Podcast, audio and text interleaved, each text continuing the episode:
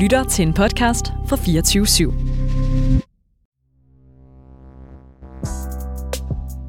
Det her er endnu en podcast fra Loud.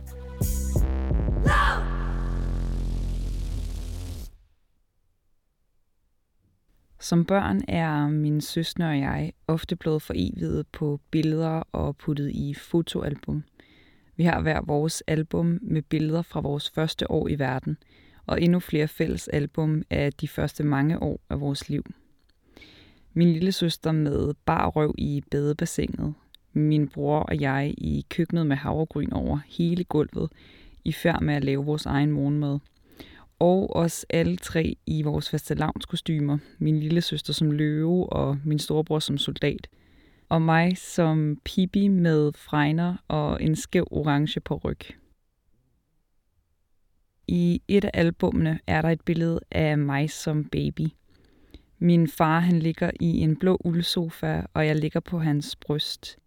Det er i 90'erne, og min far han har et skønt farverigt joggingsæt på i pink. Min mor hun havde vist et matchende sæt, det synes jeg, hun har sagt nogle gange. Min far han ser ned på mig med lysende øjne, fyldt med ømhed og et bredt smil under et tykt sort mustache. Han ser virkelig glad ud på det billede. Jeg har altid fået at vide, at jeg husker enormt dårligt, og jeg går også selv gerne med på den beskrivelse – jeg hæfter mig virkelig ikke ved årstal eller historiske begivenheder, sportsrekorder eller verdenskrige. Tal og fakta praller bare af. Den eneste udgave af Trivial Pursuit, jeg kan være med på, det er den med Disney-spørgsmålene.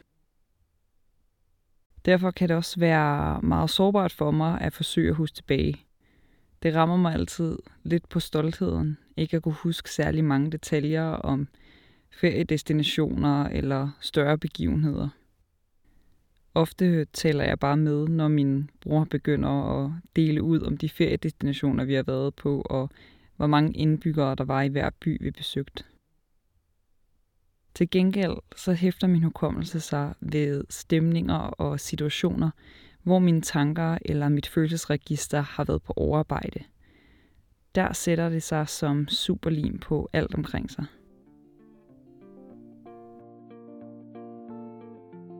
I dette afsnit, der deler jeg min egen historie om min opvækst. Fordi jeg tror på, at mit eget syn på min far og mit forhold gennem min barndom og ungdom har mere med det hele at gøre end bare skilsmissen. Det skal siges, at jeg paradoxalt nok ikke er meget for at se tilbage.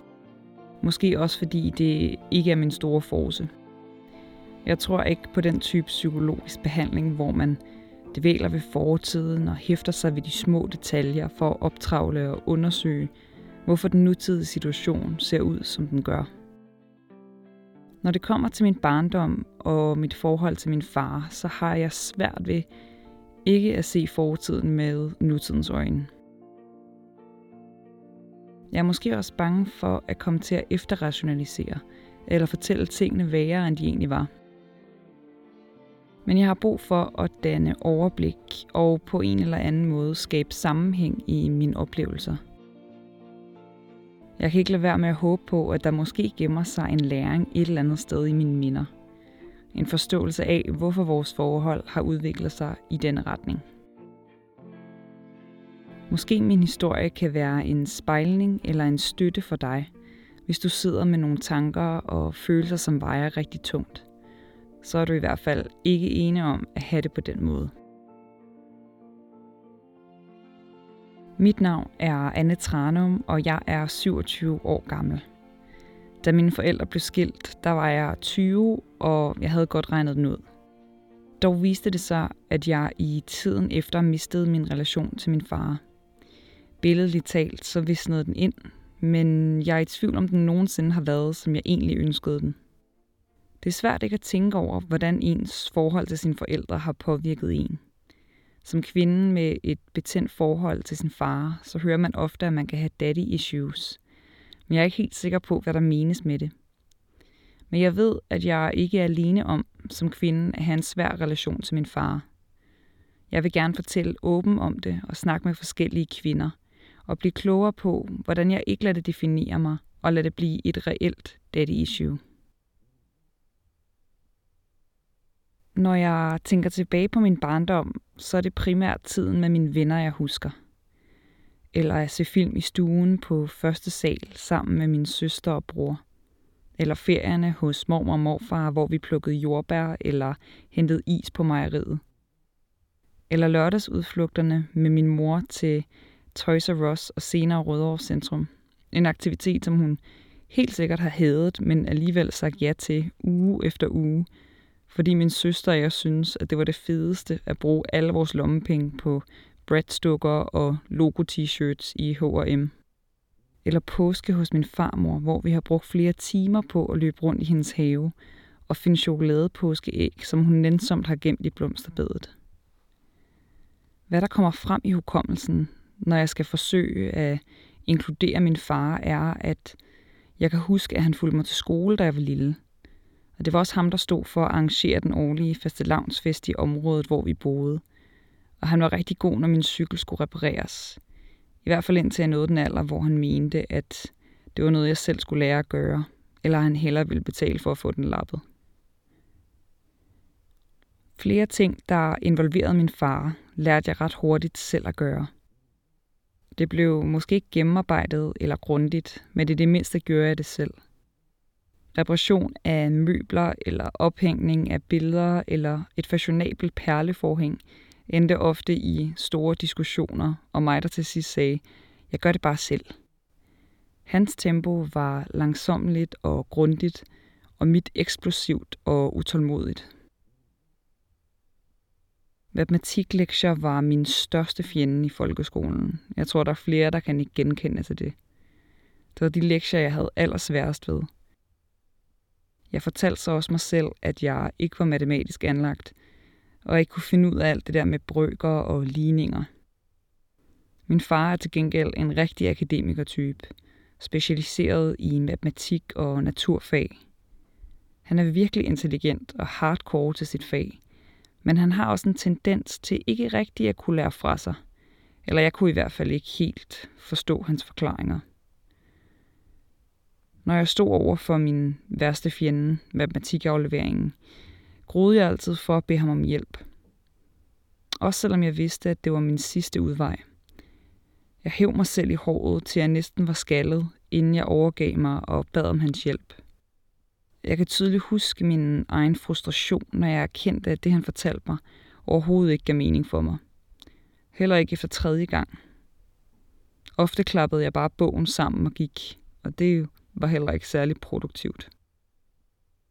Efter at vi begge har oplevet nok konfrontationer på de praktiske områder, som oftest var områder, hvor jeg egentlig havde brug for hans hjælp, endte jeg med helt at opgive at spørge ham, for at undgå frustration og skænderier.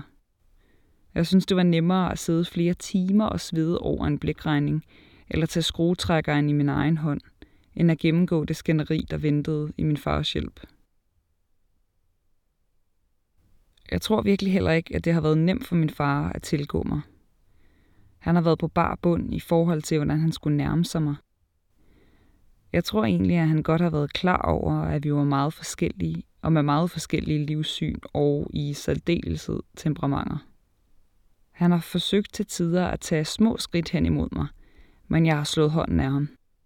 I en periode som teenager dyrkede jeg, hvad jeg selv synes var en punket stil, og hvad der hører til af tyk eyeliner og slidte jeans. Jeg kan huske min far kommentere, at det godt nok var meget sort. Jeg synes, at han var så gammel, at han bare overhovedet ikke forstod mig. Mit problem har helt sikkert været, at jeg ikke har set hans små håndtrækninger. Og i min optik har min fars problem været, at han ikke har ragt hånden langt nok frem. Eller ofte nok. Jeg har altid følt et stærkere bånd til min mor. Vi ligner hinanden en del på mange områder. Det er måske også, hvorfor jeg har påtaget mig mange af hendes handlemønstre, når det kommer til min far. De mest ubehagelige konfrontationer mellem mine forældre var dem, der aldrig blev udtalt. Og det var også dem, der var allerflest af. Ofte var det som om, at tingene havde ligget og simret i flere uger, og så pludselig kogt over. Eksploderede, men blev så glemt igen. Ignoreret og tidet ihjel. En aften omkring spisebordet opstod den slags konfrontation.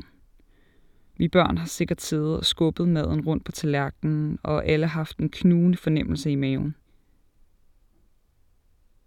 En samtale mellem mine forældre udviklede sig fra passiv-aggressiv til en eksplosion af et skænderi. Min mor er rød i hovedet af raseri, og min far er cool, calm and collected. En rigtig dårlig cocktail. Til sidst flyver min mor op af stolen, tager sin jakke og smækker døren efter sig. Jeg tror, hun gik i flere timer. Måske har hun snakket i telefon med en veninde. Jeg ved ikke, om hun sov på sofaen den aften, eller om vi fik snakket sammen i soveværelset. Men jeg så ikke rigtig en ende på det skænderi. Jeg er helt sikkert ikke alene om, som barn at have oplevet den type skænderier mellem forældre. Og i forhold til andre er det sikkert en mild lidt af slagsen. Men jeg har tænkt over, at det ville have været rart som barn, også at være involveret i løsningsfasen på et skænderi. Være med, når der bliver sagt undskyld og råd bod på det hele. Så man ikke kun har været med under eksplosionen, men også under selve oprydningen. Og selvom det kan have været svært for en selv som forældre at vide, hvordan konflikthåndteringen skal finde sted, så tror jeg, at man i hvert fald skal forsøge. Ellers ender man med, som jeg husker min mor, at forsøge på konstant at udglatte den dårlige stemning og glemme sin egen behov til fordel for, hvad man tror er det fælles bedste. Påklistrede smil og akavede spørgsmål til kantinens ugemenu eller morgendagens dansstil. Jeg har ofte haft en oplevelse af at skulle møde min far på hans banehalvdel. For at blive accepteret og få opmærksomhed, måtte jeg spille efter hans regler eller sidde over. En måde, jeg forsøgte at bruge tid med ham på, var foran fjernsynet. De mange sommerdage, hvor jeg har sat mig for at prøve at forstå det underholdende ved Tour de France. På virkelig at lære mig selv at kunne lide at se bagdelen på en flok farverigt klædte cykelryttere med små briller, langsomt bestige et bjerg eller slingre hen ad landevejen. En gang brugte jeg fem timer på at se filmen Mommy på Viasat. Min far han sad i lænestolen, og jeg i sofaen. Utallige reklamer stoppede filmen gang på gang, imens mine øjne blev både mere trætte og mere tørre. Men han holdt ud, og det gør jeg også. Følelsen, jeg forbinder til relationen til min far, er præstation og tvivl. Den der tvivl, der sniger sig ind, når man ikke helt ved, hvor man har den anden person. Hvor man ikke helt ved, hvad de egentlig synes om en – og man ikke helt ved, hvad man kan forvente af dem. Jeg husker ham ikke så tydeligt ved mine teaterarrangementer eller på spejderture. Der var han med min søster til gymnastik. Han kaldte hende altid Batman, fordi hun var bumstærk og mega sej. Og det er ikke for at stille min søster og jeg op som konkurrenter. Hun og min far har altid været mere på bølgelængde rent temperamentsmæssigt. Og god fysisk form og Høje præstationer var noget, han gik meget op i og gerne ville bruge sin tid på. Min far, han var bodybuilder som ung. Der er et helt særligt billede af ham. Jeg tror stadig, det står nede i træningsrummet i kælderen ved siden af vaskerummet i vores barndomshjem. Jeg husker det som om, at han brugte lang tid på at indrette netop det rum til perfektion. Med alle sine old school håndvægte i tung metal og sin træningsbænke med bordeauxfarvet læder, der nu er revnet lidt i kanterne. Men på billedet sidder han med sit 90'er mustache og ser ned på sin store flexede biceps. Nogle gange brugte jeg også håndvægtene ned i kælderen. De havde sådan en virkelig kraftig metallisk lugt, der sad på hænderne lang tid efter. Men jeg så ofte på billedet og forestillede mig, hvordan min far han brugte det som motivation i sin træning – så tilbage på sin storhedstid og lagde meget stolthed i at holde formen. Derfor var det også ret tydeligt, at alle store præstationer, som vi børn kunne mønstre, blev belønnet. Nogle gange økonomisk, men størst af alt var dog anerkendelsen. Jeg fik meget mere opmærksomhed fra min far, da jeg begyndte at få gode karakterer i skolen – eller da jeg begyndte at tælle kalorier og træne og tabe mig. Da jeg gik i 2G, valgte jeg at stoppe. Fordi jeg havde det psykisk dårligt, så husker jeg det som et kæmpe nederlag. Efter flere måneder med ængstelighed i kroppen og nervøse sammenbrud, så kunne jeg også kun fortælle det til min mor. Jeg startede på HF sommeren efter, og kunne kun koncentrere mig om at få gode karakterer. Alt, hvad der hed fester og fredagsøl, valgte jeg at ignorere. Det var virkelig en tid, hvor jeg slog automatpiloten til og gjorde, hvad jeg skulle for at overleve og vigtigst af alt komme ud med et godt snit. Studere, sove, spise, og det lykkedes. Jeg kom ud med et virkelig højt gennemsnit og med planer om at læse på universitetet. Men efter år med lavt selvværd, en rødglødende autopilot og en konstant følelse af bare lige at skulle nå ud på den anden side, så var jeg mentalt smadret. Min barndomsveninde kan huske min fars tale til mit studentergilde. Selv er jeg glad for, at jeg har glemt den. Han fokuserede naturligvis som forventet på mit høje snit, men som et slag i siden, så havde han ædet sig over, at jeg havde lukket mig selv inde, og ikke havde nyt gymnasiet, som han da selv huskede som den fedeste tid. Der er tidspunkter, hvor jeg oplever min far i sit S, og som næsten kærlig. Han har altid været lidt af en solorytter. Personen, som måske egentlig helst ville klare tingene selv og nyde sit eget selskab. Om det var i træningsrummet i kælderen, i værkstedet med sin cykel, i gyngestolen bag sin avis eller med hækkeklipperen i haven. Bag larmende maskiner, der skar væk og skar til – Han er glad og shiner, når han er i centrum. Som når han har sine venner til middag, serverer vin og laver mad. Eller når han står for aftensmaden og kan lave en af sine livretter. Ossebuco og kokovang var blandt favoritterne. Dog ikke rigtig for en 12-årig, som fire år senere på efterskolen bad om at blive skrevet på vegetarmenuen. Men måske har jeg gennem tiden misforstået og undervurderet hans måde at vise sin kærlighed på – Min fars humør kan ændre stemningen i et helt rum. Er han i dårlig humør, så suger han den gode stemning til sig. Men er han i sit S i centrum, så er alt godt. Jeg grinede altid af hans jokes. Nogle gange, fordi de reelt var sjove, og andre gange for at gøre ham i godt humør. Juleaften, der har vi altid danset om træet. Jeg kan huske, at han de fleste år har pruttet sig vej rundt om træet, og vi har alle sammen skraldgrinet. Og når hans høfeber har været ekstra slem, så synes han, at det var sjovt at overdrive sin ny så meget, at vi næsten blev blæst bagover. Jazz eller The Beatles på pladespilleren kan få ham op af sofaen. Han danser rundt i stuen på den der kiksede måde, som kun fædre kan danse. Med lukkede øjne og et koncentreret udtryk i ansigtet. Skuldrene, der går op og ned, og fingrene, der febrilsk forsøger at knipse i takt. Det er nu ret sjovt at tænke på. Jeg kan huske den intense og hungrende følelse efter hans accept. Virkelig gerne at ville have et godt forhold til ham. At blive set og anerkendt. Ofte gjorde jeg det ved at observere – at gøre mig lille og stille, hvilket skal siges er svært for en, der siden hun var 12 har været 71 høj og har haft en stemmevolumen på 150 procent. Igennem tiden har jeg været så vanvittigt bange for at miste mine venskaber. Jeg har virkelig et issue, når det kommer til at stole på folk, og hvad jeg kræver af mine venskaber, når det kommer til nærhed og respekt – jeg er sygeligt bange for at træde ved siden af i samtaler med mine veninder. Af frygt for, at de ikke har lyst til at se mig mere. Men jeg kan også sidde ved telefonen, efter jeg har sendt en besked, og blive frustreret, hvis en besked ikke er besvaret inden for de første 10 minutter af afsendelsen. Jeg har ofte oplevet Truman Show-følelsen.